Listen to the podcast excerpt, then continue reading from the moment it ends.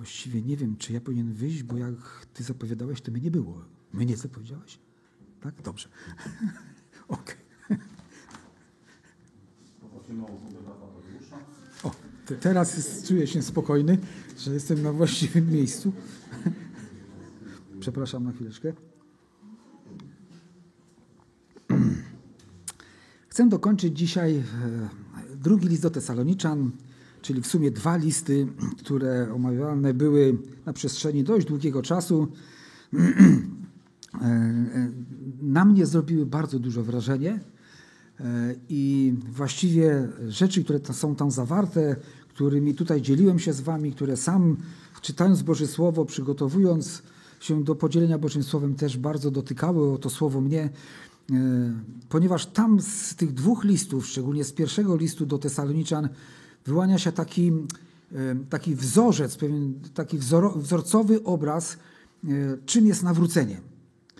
I to, ta myśl towarzyszy mi przez rozważanie całych tych dwóch listów i ja ją nieraz też przypominałem, powtarzałem tą myśl. Otóż co, to, co szczególnego, co się wydarzyło w życiu Tesaloniczan, zapisane jest w pierwszym liście, w pierwszym rozdziale i w dziewiątym wersecie. To jest coś takiego, co bardzo często brzmi w moim sercu i się przypomina i daje mi takie światło na to, czym, czy po czym poznać prawdziwe nawrócenie, prawdziwe nowonarodzenie, prawdziwe narodzenie z Boga. pierwszym rozdziale pierwszego do Tesaloniczan w dziewiątym wersecie czytamy, bo oni sami opowiadają o nas, jakiego to u was doznaliśmy przyjęcia i jak nawróciliście się od bałwanów do Boga, aby służyć Bogu żywemu i prawdziwemu i oczekiwać Syna Jego z niebios. Wiecie, to jest cechą charakterystyczną każdego człowieka, który się narodzi na nowo. Prawdziwie narodzi się jako chrześcijanin, jako dziecko Boże. że od bałwanów, czyli od tego wszystkiego, co czcił w swoim życiu, co było dla niego ważne, własne ja, własne plany życiowe, własne, własna jakaś taka koncepcja życia, że wszystko to w momencie, kiedy poznaje taki człowiek żywego Boga, Pana Jezusa Chrystusa, to wszystko to poddaje ostrej weryfikacji w świetle Bożego Słowa i co jest niewłaściwe, co było takim Bogiem własnym, prywatnym, po prostu odrzuca, odcina, jak te saloniczanie odwrócili się od bałwanów do Boga żywego i od tej chwili ich umysły, ich serca, ich słowa, dążenia, działalność polegały na tym, że służyli Bogu żywemu i prawdziwemu i oczekiwali Syna Bożego z niebios. I właściwie to jest, myślę, że podstawowa rzecz, która w życiu e, indywidualnego dziecka Bożego, każdego z nas, jak i w życiu Kościoła, zboru, to jest taka nadrzędne myśli i rzeczy, które powinny funkcjonować i wyłaniać się. Służyć Bogu żywemu i prawdziwemu. Oni już nie mieli czasu na te stare rzeczy, ponieważ cały swój czas i energię zużywali na to, aby służyć Bogu żywemu i prawdziwemu i oczekiwać Syna Bożego z niebios. Oczekiwanie to jest ten prawdziwy adwent, w którym my żyjemy. E, ten, ten coroczny jest pewną formą przypominania, czasami dla niektórych zbyt dosłowną, kiedy oni rzeczywiście czekają na ten żłóbek w kościele, na sianko, na to dzieciątko, tam takie lalkę położoną i to dla nich jest adwent, oczekiwanie na, na ten obrządek. Ale ten prawdziwy adwent, w którym żyje teraz Kościół, każdy wierzący człowiek jest oczekiwanie na Pana Jezusa Chrystusa. To jest nasze marzenie, to jest nasza tęsknota. To jest coś, co powinno determinować nasze życie, nasze działanie, co powinno nas otrzeźwiać, co powinno nas prowadzić do odrzucenia tego wszystkiego, co przy spotkaniu z Chrystusem mogłoby nam zaszkodzić, mogłoby być na naszą niekorzyść, mogłoby w jakiś sposób nas po prostu pozbawić nagrody, czy spowodować, że bylibyśmy zawstydzeni. I tak oto dochodząc do ostatniego rozdziału e, drugiego już listu do Tesaloniczan, mamy też taką e, sytuację, w której, e, w której też za chwileczkę to przeczytamy, w której też coś mogło być takiego powiązanego z tym żywym oczekiwaniem na spotkanie z Chrystusem, na Jego powrót, ale co też przynosiło ze sobą czasami jakieś takie niewłaściwe podejście również do, do, te, do kwestii szybkiego powrotu Pana Jezusa. Ale najpierw może taki króciutki rys co do samego drugiego listu do Tesaloniczan. Otóż drugi list był skierowany do wierzących w Tesaloniczce, którzy od dłuższego czasu byli poddani różnym prześladowaniom ze strony niewierzących swoich rodaków. I przeczytajmy, co tutaj też mamy w trzecim rozdziale od szóstego wersetu, a później e, z Bożą pomocą będziemy zastanawiać się, jakie to dla nas dzisiaj też ma znaczenie, a jakie miało znaczenie też to, co tu jest napisane dla Tesaloniczan w tamtym czasie. Od szóstego wersetu. Drugi do, do Tesaloniczan, trzeci rozdział. Nakazujemy wam, bracia, w imieniu Pana Jezusa Chrystusa, abyście stronili od każdego brata, który żyje nieporządnie, a nie według nauki, którą otrzymaliście od nas. Sami bowiem wiecie, jak nas należy naśladować, ponieważ nie żyliśmy między wami nieporządnie, ani też u nikogo nie jedliśmy darmo chleba, ale w trudzie i znoju we dnie i w nocy pracowaliśmy, żeby dla nikogo z was nie być ciężarem. Nie dlatego, jakobyśmy po temu prawa nie mieli, ale dlatego, że wam siebie samych daliśmy za przykład do naśladowania, bo gdy byliśmy u was, nakazaliśmy wam, kto nie chce pracować, niechaj też nie je.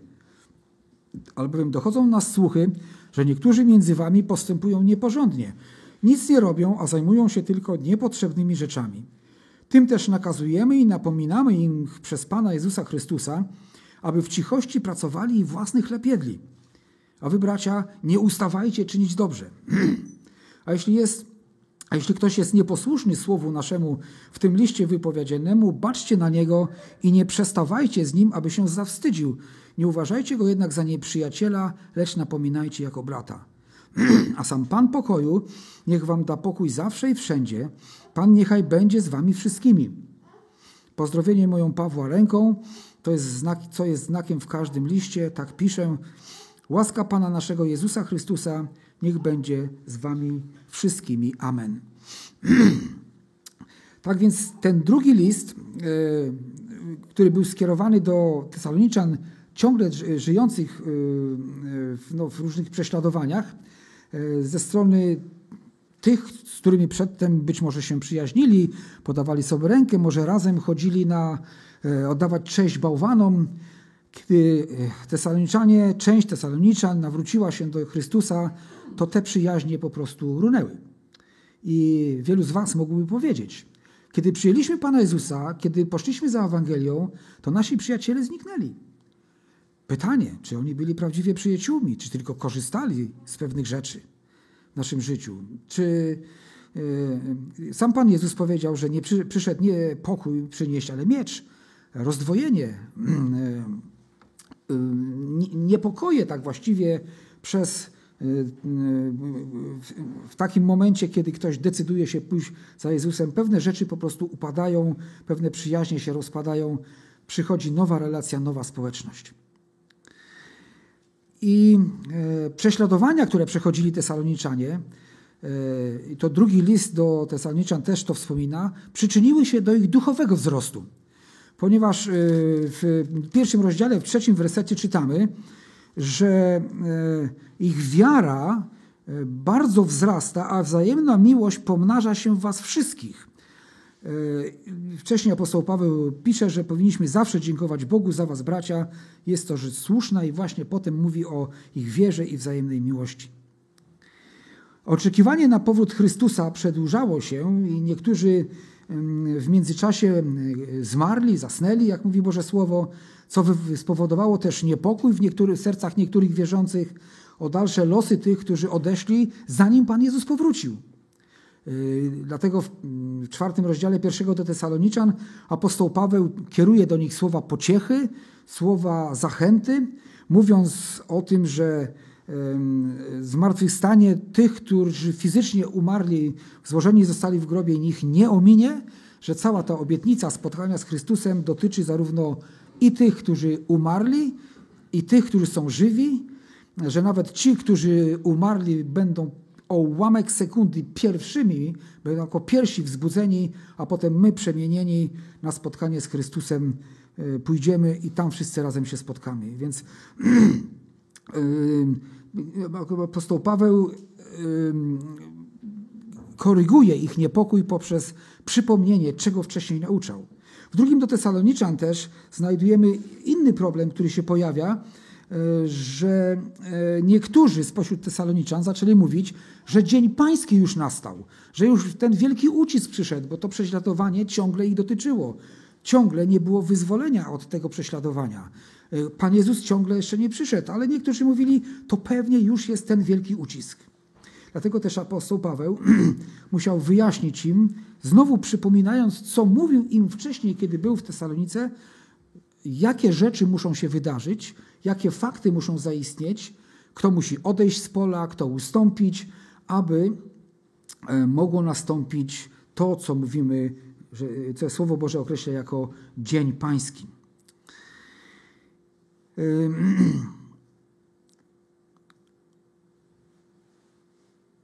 Oprócz tych korekt takich teologicznych, które, wątpliwości, które pojawiały się między Tesaloniczanami, w, również w drugim do Tesaloniczan i w tym miejscu, które myśmy czytali, w trzecim rozdziale, my tutaj widzimy, że są również pewne potrzebne okazały się pewne korekty dotyczące takiej natury praktycznej, praktycznego chrześcijańskiego postępowania, dotyczące jakości i stylu życia, jakie powinno być prowadzone w oczekiwaniu na powrót Pana Jezusa. I czytamy, że niektórzy zaczęli się żyć nieporządnie. To Słowo Boże nam też za chwilę tam wyjaśnia, na czym polegała ta nieporządność. A więc oni żyli nieporządnie, a nie według nauki, która została im przekazana. I wiecie, to nie jest tylko tak z Tesaloniczanami, że oni słyszeli naukę, ale potem im się to wymknęło. Potem gdzieś z pamięci im to uciekło, gdzieś rzeczywistość, która się pojawia, różne sytuacje sprawiają, że my patrząc na to, co się dzieje wokół nas, zapominamy, co wcześniej Pan Bóg przez apostołów powiedział. I to jest też coś takiego, co się nam też nieraz udziela. Patrzymy na tą przeciwność i tak jak wojsko izraelskie widziało wielkiego Goliata, a mały Dawid, chłopiec, jak przyszedł, to widział wielkiego Boga. Dlatego zwyciężył Goliata. I wiecie, czasami my jako ludzie, mając Słowo Boże, wiedząc, y, co jest w Słowie Bożym, zgadzając się ze Słowem Bożym, przy konkretnej życiowym jakiejś sytuacji, y, przynajmniej na początku, czasami widzimy problem, który wydaje się wielki i on jakby wpływa na nasze myślenie, na stan naszego serca, na to, co myślimy i na, na stan naszej duszy, na pojawienie niepokój i wiele różnych takich rzeczy, które e, właściwie oddzielają nas jeszcze bardziej od społeczności z Panem Jezusem. A więc Niektórzy byli, którzy byli, żyli nieporządnie. E, może zapomnieli, a może nieuważnie słuchali tego, czego apostoł Paweł nauczał. E, sam apostoł Paweł zresztą e, nie tylko nauczał, ale dał wzór do naśladowania przez swoje własne postępowanie, ponieważ między Tesaloniczanami postępował tak, żeby oni widzieli, w jaki sposób należy praktycznie żyć. A mimo to, że słyszeli dobre nauczanie i widzieli dobry wzór, Gdzieś niektórzy z nich zbłądzili. To się po prostu zdarza. E, dwie też takie sprawy, e, czy jakie myśli wypływają e, z tego, co powiedzieliśmy do tej pory, że dobrą i bardzo wskazaną rzeczą jest nie tylko dobrze nauczać, ale i żyć zgodnie z nauką. Do Tymoteusza apostoł Paweł mówi w pierwszym liście do Tymoteusza, w czwartym rozdziale, w szesnastym wersecie, pilnuj siebie samego i nauki, bo czynią to zbawić siebie i tych, którzy ciebie, y, ciebie słuchają. A więc tak ważną rzeczą jest, żebyśmy nie tylko mówili dobrze, ale i żyli dobrze. A więc apostoł Paweł właśnie to zrobił. I to świadomie robił, celowo wybierał taki sposób bycia i życia, aby dobrze nauczać, czyli prawdziwą Ewangelię i według niej postępować. I druga rzecz, że każde zaniedbanie bądź lekceważenie jakiejś biblijnej nauki jest tak naprawdę zlekceważeniem lub zaniedbaniem nauki Bożej. To nie jest tylko e, zaniedbanie jakiegoś tam tekstu w jakiejś książce, tak? to jest Słowo Boże. E, a więc tak naprawdę podchodząc lekko do niektórych rzeczy, które których oczekuje od nas Słowo Boże, jest tak naprawdę zlekceważeniem tego, co mówi Bóg. Tak jakbyśmy chcieli powiedzieć, no tak, jest w Biblii napisane, ale czy to też aż tak bardzo trzeba się tym przejmować i w to angażować?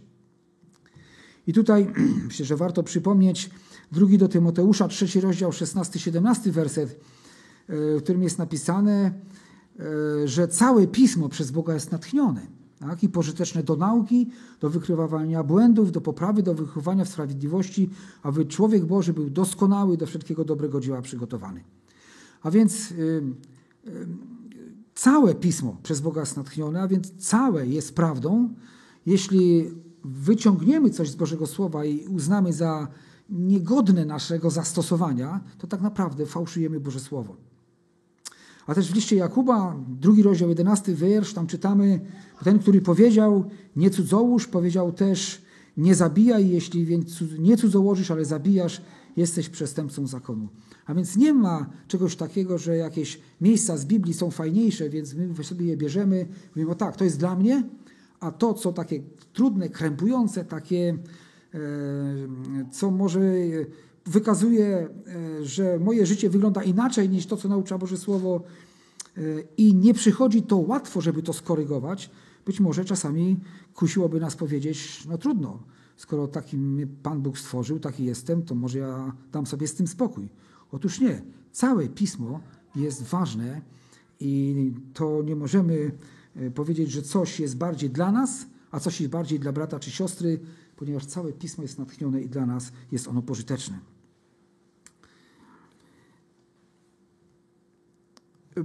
Paweł wybierając e, e, taki styl życia i postępowania, że nie tylko nauczał, ale zachowywał się zgodnie z prawdą Ewangelii, no, w pewnym sensie można powiedzieć utrudnił sobie życie, tak? Bo dając wzór postępowania zdecydował, że nie będzie w niczym na niczyim otrzymaniu jako głosiciel Ewangelii. E, zdecydował się na długie dni i męczące noce. Pracował na utrzymanie i głosił Słowo Boże. E, to nie jest łatwe. E, I my, myślę, że my wszyscy, którzy pracujemy i zaangażowani jesteśmy w jakąś służbę w zborze, musimy życie dzielić na wiele części i nie jest to zbyt łatwe. Zmęczenie po pracy, e, dom, obowiązki różne, służba w zborze, wszystko co wynika z tego, że należymy do społeczności, przynosi też wiele dodatkowych zajęć. Więc apostoł Paweł mając prawo do tego, żeby żyć z Ewangelii, zdecydował, że nie będzie korzystał z, tej, z, tej, z tego przywileju, ale że przez własne postępowanie będzie pokazywał, jak w praktyce y, wypełniać to, czego nauczał, jeśli chodzi o Słowo Boże, o Ewangelię. On oczekiwał na powód Chrystusa w każdej chwili, ale y, służył i pracował ze świadomością, że Pan może przyjść nie w czasie jego życia na ziemi, tylko po. Decyzja takiego stylu życia nie była wymuszona na Pawle. Słowo Boże daje prawo do życia, zgłoszenia Ewangelii. I tu może tak warto przypomnieć, że w 1 Koryntian 9 rozdziale właśnie jest powiedziane, że to prawo się należy tym, którzy oddają swoje życie sprawie Ewangelii Dziewiąty rozdział pierwszego Koryntian od szóstego wersetu. Czy tylko ja i Barnabasz nie mamy prawa nie pracować? Kto kiedy pełni służbę żołnierską własnym kosztem? Kto zakłada winnicę, a owocu jej nie spożywa? Albo kto pasie trzodę, a mleka z trzody nie spożywa? Czy to tylko ludzkie mówienie, czy i zakon tego nie mówi? Albowiem w zakonie mojżeszowym napisano młócącemu wołowi nie zawiązuj pyska. Czy Bóg to mówi ze względu na woły, czy nie mówi tego raczej ze względu na nas? A więc y, to słowo, które mm, y, wyraźnie naucza i pokazuje, że ci, którzy poświęcają się służbie Ewangelii, y, mają prawo do tego, żeby ci, którym oni usługują, ich utrzymywali taką osobę. I pierwszy do Tymoteusza również w piątym rozdziale 17 i 18 werset Starszym, którzy dobrze swój urząd sprawują, należy oddawać podwójną cześć, zwłaszcza tym, którzy podjęli się zwiastowania słowa i nauczania, albowiem Pismo mówi młocącemu wołowi nie zawiązuj pyska oraz godzien jest robotnik zapłaty swojej. Daleko jestem od stwierdzenia, że e, tutaj zachowujemy się jak apostoł Paweł, ale coś myślę, że z tego przeżywamy, kiedy e, pracując z Boże, pracujemy i czynimy to zupełnie traktując jako służbę e, i nie korzystając w sensie finansowym, ale wiecie, to nie musi tak być też zawsze. Może przyjść taki czas, że i w tym zborze będzie ktoś, kogo zbór będzie w stanie utrzymywać, aby ten ktoś mógł zająć się całkowicie sprawami zboru i służbą Bożego Słowa. W wielu zborach tak jest i wy też myślę, że dobrze o tym wiecie. E, mm, ja z wielu powodów cieszę się, że e, pomimo tego, że jest to utrudnione, że jednak też w taki sposób swoją służbę w zborze wykonuje jako wolontariusz, zresztą też i, i każdy z nas, e, ponieważ no, tak to jest w życiu, że czasami różne sytuacje i takie burze życiowe, również i w kościele, mogły spowodować to, że musiałbym czasami myśleć i mówić tak, jak niektórzy by chcieli. Ale w tych trudnych sytuacjach mogłem myśleć swobodnie.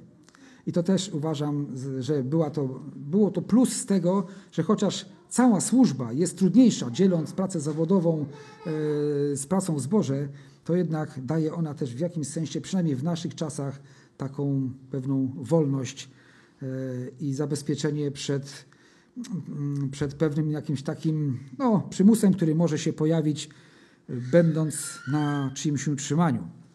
A, to tak na marginesie, taka myśl po prostu mi przyszła. E, ale chcemy iść dalej. Ważne jest, co dalej Słowo Boże mówi, e, ponieważ e, dwie korzyści skłoniły Pawła do tego, właśnie takiego postępowania. Po pierwsze, że nie chciał być dla nikogo ciężarem. I to nie było coś, co on w jakiś sposób tam na przymus robił. On po prostu miał taką świadomość. Nie chcę być dla nikogo ciężarem. Nie chcę mieszkać w czyimś domu i, i jeść, korzystać z tego wszystkiego, co, co tam oni, co jest udostępnione dla apostoła Pawła. Żeby nikt nie powiedział, że kogoś wykorzystałem, że uczyniłem Y, ponad miarę, może się tam rozkładałem na łóżku, czy coś w tym rodzaju. On po prostu pracował na swoje utrzymanie, żeby nie być dla nikogo ciężarem. I to jest dobra myśl. To jest dobra myśl, warta naśladowania. Też przez własny przykład, a druga korzyść, którą chciał osiągnąć, trudno powiedzieć, żeby on sam, ale chciał osiągnąć dla Chrystusa, dla, dla Kościoła, dla zboru Tesaloniczan, to przez własny przykład skierować codzienne życie Tesaloniczan na życie zgodne z Ewangelią. A więc te dwie korzyści warto brać pod uwagę e, w naszej też służbie dla Pana Jezusa, w naszym angażowaniu się w pracę dla Jego chwały. Nie u wszystkich wierzących jednak w Tesalonice to zadziałało tak, jak powinno.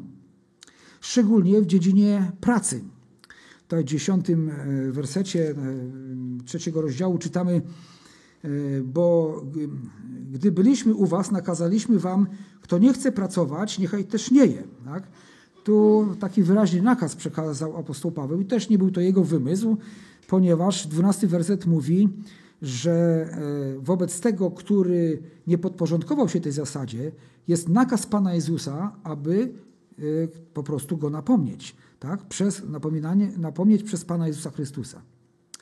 Ale chciałbym zwrócić uwagę na dziesiąty werset, bo czasami on jest e, cytowany skrótowo i zamiast zacytować czasami ktoś dosłownie, tak jak tutaj jest napisane, oczywiście to stwierdzenie, te, te, tą, tą myśl znają ludzie nie tylko wierzący, ale również niewierzący. I oni często mówią, kto nie pracuje, niech nie je. Ale zwróćmy uwagę, tu jest napisane, kto nie chce pracować. Gdybyśmy e, e, zachowali tą formę skróconą, kto nie pracuje, niech nie je, w takim razie co zrobić z wszystkimi niepełnosprawnymi? Co zrobić e, z ludźmi psychicznie chorymi, którzy nie są w stanie podjąć żadnej pracy, ani jedni, ani drudzy? Co, co zrobić w wielu innych przypadkach, że ktoś nie może pracować, tak jak my to rozumiemy, takiej normalnej pracy wykonywać, ktoś by powiedział, skrajnie myśląc, nie pracujesz, nie jesz, umieraj. Ale tutaj jest napisane, kto nie chce pracować. To jest zasadnicza różnica. E, oczywiście w naszych czasach też to się pojawia i myślę, że znamy takich ludzi, którzy wolą nie pracować, ale z różnych zasiłków korzystać i są tacy, którzy całe życie to robią. Nigdy nie trudzili się prawdziwą pracą, prawdziwym tyraniem, żeby zapracować na swoje utrzymanie. Ale ta sytuacja troszeczkę tutaj była prawdopodobnie inna, nie, nie, nie bardzo dotycząca takiego czegoś, co my dzisiaj widzimy. No, dzisiaj pokusą jest, są te różne zasiłki. Czasami ludzie też krótkowzrocznie patrząc, wolą korzystać z zasiłków niż pracować i zarabiać też na swoją emeryturę w jakiś sposób. Więc w tamtym czasie nie było emerytur ani rent ani ośrodków pomocy społecznej. Jeśli ktoś nie pracował, czy nie był w stanie pracować, to był zdany na czyjąś łaskę i niełaskę. Ale tu czytamy, że pojawi się ktoś, kto mógł pracować, miał zdrowe ręce i zdrowe nogi i głowę na karku, ale po prostu nie chciał. Oczywiście jest to pewną zagadką, bo nie do końca jest powiedziane, z jakiego powodu jest taka sugestia, E, e, wśród komentatorów Bożego Słowa, że mogło to być spowodowane tym bardzo takim żywym oczekiwaniem, że Pan Jezus przyjdzie już dziś. A może jutro, no to wytrzymam do jutra. No to najwyżej może ktoś mi tam poczęstuje obiadem czy czymś, ale tak Pan Jezus ma już przyjść, to, to po co się w ogóle trudzić? Być może tak było i ja bym chciał troszeczkę tym tokiem pójść e, w naszym, w naszym rozważaniu. Kto nie chce pracować, niechaj też nie je. E, oczywiście jest to logiczne, ponieważ Pan Bóg już na samym początku, w trzecim rozdziale pierwszej księgi Mojżeszowej powiedział, że w pocie czoła będziesz pracował jak własny chleb. Będziesz ciężko pracował, a ziemia ci będzie rodzić osty. E, więc jest nakaz pracy od samego początku, kiedy człowiek e, stał się nieposłuszny Bogu. Już nie było, wiecie, raju, w którym no i tak tam musiał pracować zresztą e, Adam i strzec i pilnować i doglądać tego, tego wszystkiego. A więc praca jest od samego początku. A więc styl chrześcijańskiego życia taki styl życia, czy ten styl życia, który tam ktoś zaczynał prezentować, nie wiem, czy jedna osoba, czy może yy, zrobiło się takie jakieś takie stowarzyszenie niepracujących i żywo oczekujących na powtórne przyjście Pana. Yy, oczywiście ten styl życia był oczywistą pomyłką w świetle Bożego Słowa. I nie mógł być, i nie może być dzisiaj też zaakceptowany. Paweł w jedenastym wersecie wyraża zaniepokojenie, że niektórzy taką drogą poszli, czymkolwiek by takie zachowanie uzasadniali. Być może powodem właśnie tego postępowania, myślenia, było nauczanie, że Jezus wkrótce powróci. Ale chociaż stan oczekiwania na powrót Jezusa jest jak najbardziej pożądany, to zaniedbanie e, wyraźnych poleceń płynących z Ewangelii Bożej, ze Słowa Bożego, ze względu na fascynację jakąś częścią nauki Bożej jest niewłaściwy. W takiej sytuacji należy też podjąć zdecydowane kroki w celu przypomnienia całej prawdy Bożego Słowa, aby błąd uwidocznić. Nakaz pracy, o którym czytamy w tym tekście, nie jest, nie, nie jest nieuprzejmością. Wiecie, przyjść do kogoś, kto nie chce pracować, nie do kogoś, kto nie może, tylko do kogoś, kto nie chce i powiedzieć: Chłopie, Kobieto, ogarnij się, zawiń rękawy i pracuj po prostu, bo taki jest Boży nakaz. Nie jest żadną nieuprzejmością. Oczywiście e, my musimy to zrobić uprzejmie, ale nie jest z natury nieuprzejmością.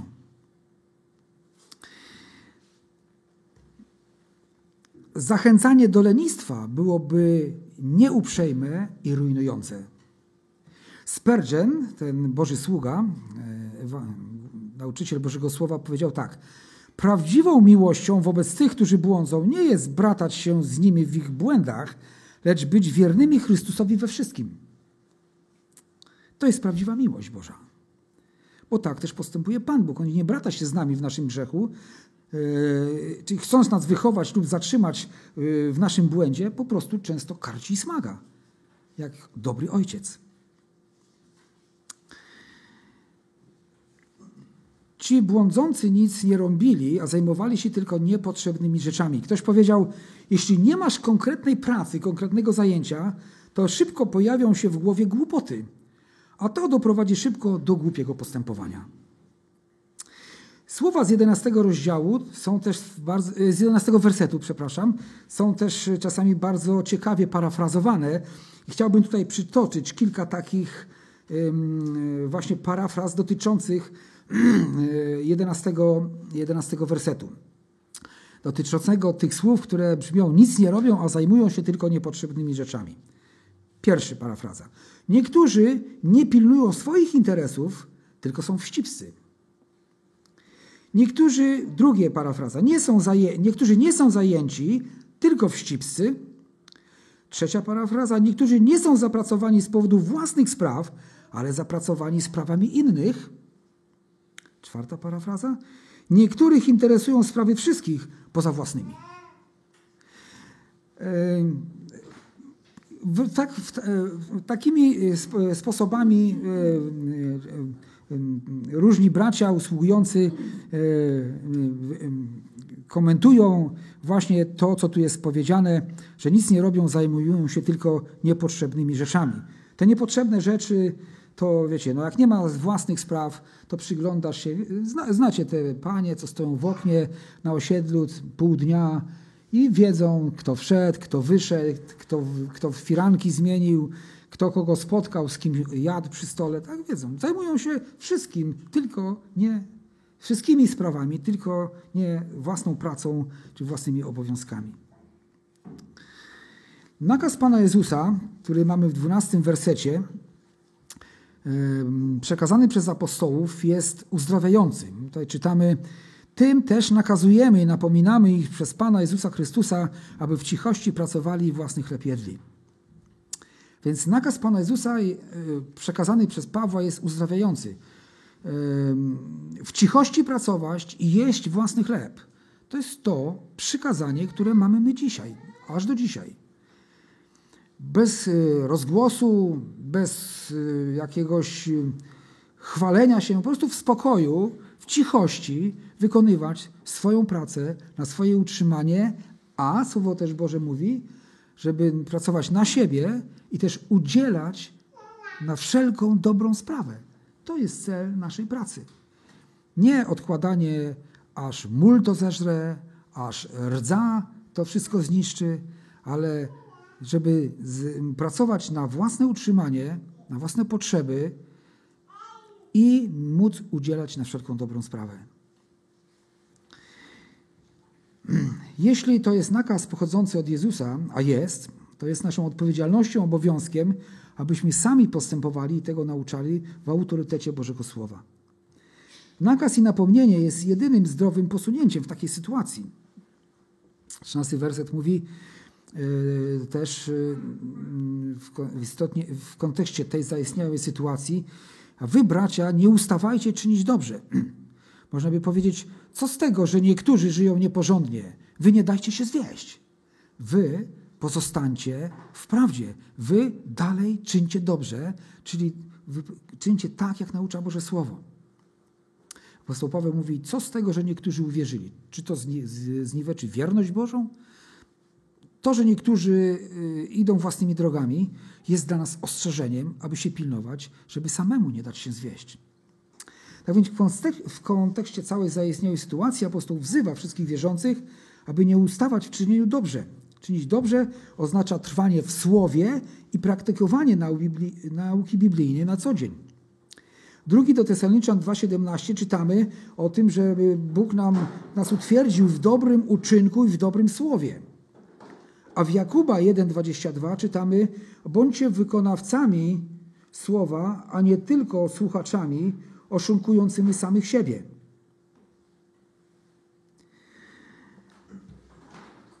Dlatego też apostoł Paweł w 13 wersecie mówi, a wy bracia nie ustawajcie czynić dobrze. A więc co w takiej sytuacji oni mieli zrobić? 14 i 15 werset jest wyraźnym poleceniem, taką wyraźną instrukcją, jak się zachować w takiej sytuacji. Co zrobić, jak postąpić wobec tych, którzy wdali się w taki błąd. Oczywiście reakcja jest konieczna, błąd trzeba skorygować. Czytamy, że jeśli ktoś jest nieposłuszny słowu, e, w tego rodzaju odstępstwie od prawdy Ewangelii, należy przyjąć konkretną postawę. I różne tłumaczenia różnie mówią tutaj. W czternastym wersecie jest e, to określenie baczcie na niego. Tak? To słowo baczcie, no ono, ono jest takie troszeczkę nie, nie do końca można jednoznacznie powiedzieć, co ono oznacza. Z pewnością może się kojarzyć z tym określeniem, które często znajdujemy na tabliczkach z, takim, z taką błyskawicą baczność. Uwaga, coś nie tak. Coś nie tak się dzieje w życiu tego człowieka, więc trzeba to spostrzec, trzeba to mu się przyjrzeć, trzeba pilniej zwrócić uwagę na to, co się dzieje. Inne tłumaczenia mówią: zapamiętajcie tego, który tak czyni, a jeszcze inne, zwróćcie uwagę na takiego. Tak czy owak, te wszystkie określenia znaczą, że cały zbór powinien zareagować jednomyślnie i to w wyraźny sposób, kiedy tak, tego typu sytuacja się pojawi. Tłumaczenie, zapamiętajcie, sugeruje zadbanie też o uniknięcie pomyłki co do osoby. Zapamiętajcie, żebyście nie poszli napomnieć kogoś innego miejcie pewność co do tego, że dotyczy to konkretnej osoby, że nie kogo innego. Kiedy zapamiętamy, to wszyscy powinni zareagować, yy, zapragnąć wyratować tę osobę z błędu, a sposobem jest uczynienie pewnego dystansu, o jakim mówi tutaj Boże Słowo, względem właśnie tej osoby. Aby ten ktoś zauważył, że coś jest nie tak. No, nie wiem, jak to y, bezpośrednio w praktyczny sposób może wyglądać, ale być może ten dystans spowoduje coś takiego u tego człowieka. O, nie chcą umówić się ze mną na kawę. Dlaczego wszyscy? Nie chcą pójść ze mną na spacer. Co się dzieje? Nie klepią mnie po ramieniu, tak jak do tej pory. Nie zaprosili na obiad. to może przybrać różne formy, jednakże musi to być wyraźna postawa, po której ten ktoś się zawstydzi. Oczywiście nasza postawa musi się łączyć ze słowem wyjaśniającym, czemu właśnie tak się zachowujemy. Cel jest jeden, aby ktoś się zawstydził i opamiętał. Jak jednak powinniśmy myśleć o tym, o którym tutaj w liście do Tesaloniczan jest napisane, bo musimy rozróżnić między różnymi sytuacjami, które się dzieją. Jest takie miejsce chyba w 1 Koryntian w 5 rozdziale, w e, której jest mowa o tych, którzy przybierają, czy e, e, udają chrześcijan, a tak naprawdę są bałwachcami, grzesznikami. W innym miejscu Słowo Boże mówi, że są ci, którzy przybierają pozór pobożności, ale ich życie jest zaprzeczeniem mocy no, y, tam y, reakcja jest no, bardziej zdecydowana, czy też tak jak w pierwszym do Koryntian, kiedy ktoś tam popełnia grzech etyczny, moralny i seksualny, tam reakcja jest powiedziana, wyznaczona prosta. Tego, który jest zły i trwa w tym grzechu, usuńcie od siebie, spośród siebie. Nie? Natomiast tutaj Boże Słowo mówi, żeby się zawstydził Baczcie na niego, nie przestawajcie z nim. To znaczy, zróbcie ten dystans, aby się zastanowił, co się dzieje, aby potem mu powiedzieć, o co chodzi. Mamy tutaj, e, Słowo Boże mówi, że ten, ci ludzie, czy ten człowiek, który taką rzecz zaczął czynić, jeśli czynił to ze względu na to oczekiwanie na szybki powrót Pana Jezusa, to tym bardziej po prostu wpadł w jakiś taki dziwny błąd, dziwne myślenie, które mogło się zamienić w, w jakąś szerszy błąd w podejściu do pracy w ogóle. Dlatego też relacja musiała być konkretna i taka wyraźna. I tutaj czytamy, że mamy, mieli go jednak traktować jak brata, nie jak poganina i celnika, który upiera się przy grzechu, nie chce się upamiętać, tylko należy go potraktować jak tutaj czytamy, napominajcie jako brata. Nie, nie uważajcie za nieprzyjaciela, 15 werset, ale upominajcie jako brata. E, ponieważ nie jest to ta sytuacja, w której jest on fałszywym chrześcijaninem, tylko chrześcijaninem, który wpadł w jakiś fałszywy, w jakiś fałsz myślenia. I Słowo Boże zaleca tutaj, aby zareagować konkretnie, zdecydowanie, ale nie w sposób, y, który by przekraczał też chrześcijańskie jakieś normy i zasady. Tak więc w takiej sytuacji, jak i w każdej innej, nie powinno napomnienie odbywać się we wrogości, w goryczy, ale raczej w chrześcijańskiej uprzejmości oraz stanowczości. To nie jest nieprzyjaciel, lecz brat, mówi tutaj Boże Słowo. Jeśli to zaniechanie pracy było spowodowane żarliwym oczekiwaniem na powód Jezusa, to myślę, że nas może to nawet trochę dziwić dzisiaj. Z jednej strony nie powinno dziwić, ale chyba trochę dziwić będzie, ponieważ, nie wiem, ja nie spotkałem, a może nie spotkaliśmy w naszych czasach takiego, który z powodu nadziei powrotu Chrystusa przestałby pracować. może był ktoś taki, ja nie spotkałem. Ale nie wygląda na to, aby współczesny Kościół, współczesnemu Kościołowi coś takiego groziło. Niestety. To znaczy, nie do końca niestety. Chodzi o tą żarliwe oczekiwanie na powrót Pana. Raczej popadamy w drugą skrajność. Jesteśmy tak bardzo zajęci swoimi interesami, zarabianiem pieniędzy, że zatraciliśmy tę świeżość oraz dreszcz przejęcia wynikający z nadziei Jego powtórnego przyjścia, a może już dziś. Warte zastanowienia. W szesnastym wersecie e, czytamy o końcowym błogosławieństwie, które apostoł Paweł przekazuje. Jest ono też wyjątkowe, ponieważ czytamy tu, a sam Pan pokoju niech wam da pokój zawsze i wszędzie. Pan niechaj będzie z wami wszystkimi.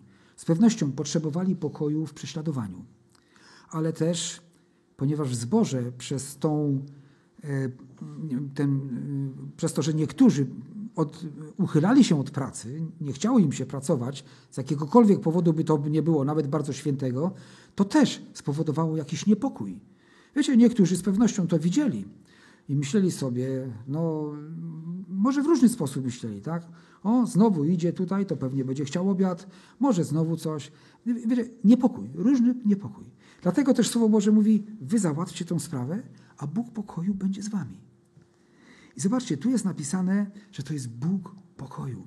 Wiecie, tu nie jest napisane o Bogu, że On jest tylko takim, który dystrybuuje pokój, bo e, dobrze, tanio kupił i drogo chce sprzedać. Nie? Taki, taki e, ktoś to tylko jest e, tym mm, rozprowadzającym. Nie? Ale On jest, On jest Panem pokoju. Pan pokoju niech wam da pokój zawsze i wszędzie. A więc jeśli jest Panem, to może go dać zawsze i wszędzie. Zawsze oznacza każdą sytuację. Wszędzie oznacza w każdej sytuacji. I mało tego, jeśli zawsze i wszędzie, to znaczy, że niezależnie od sytuacji. Mało tego, tu też jest napisane, że ten Pan niechaj będzie z wami wszystkimi. A więc to błogosławieństwo, te życzenia są po prostu wspaniałe, są przepiękne, y, są wyjątkowe, szczególne. Pan pokoju, niech wam da pokój zawsze i wszędzie, i w czasie epidemii, i w czasie zagrożenia utraty pracy, i w perspektywie drożyzny. On może dać pokój zawsze i wszędzie. W naszych dziwnych czasach. Ale powiem wam, czasy były zawsze dziwne. Jak pamiętam. Zawsze były dziwne i zawsze tak naprawdę niespokojne, bardziej lub mniej. Zawsze coś się działo, nawet w naszym kraju. Jeśli nie było, i dzięki Bogu nie zaznałem, nie zaznaliśmy prawdziwej wojny, to zawsze zdarzały się jakieś niepokoje, jakieś rozruchy. E, zresztą to co i raz się powtarza. A więc zawsze i wszędzie ten Pan pokoju może dać nam pokój, niezależnie od sytuacji.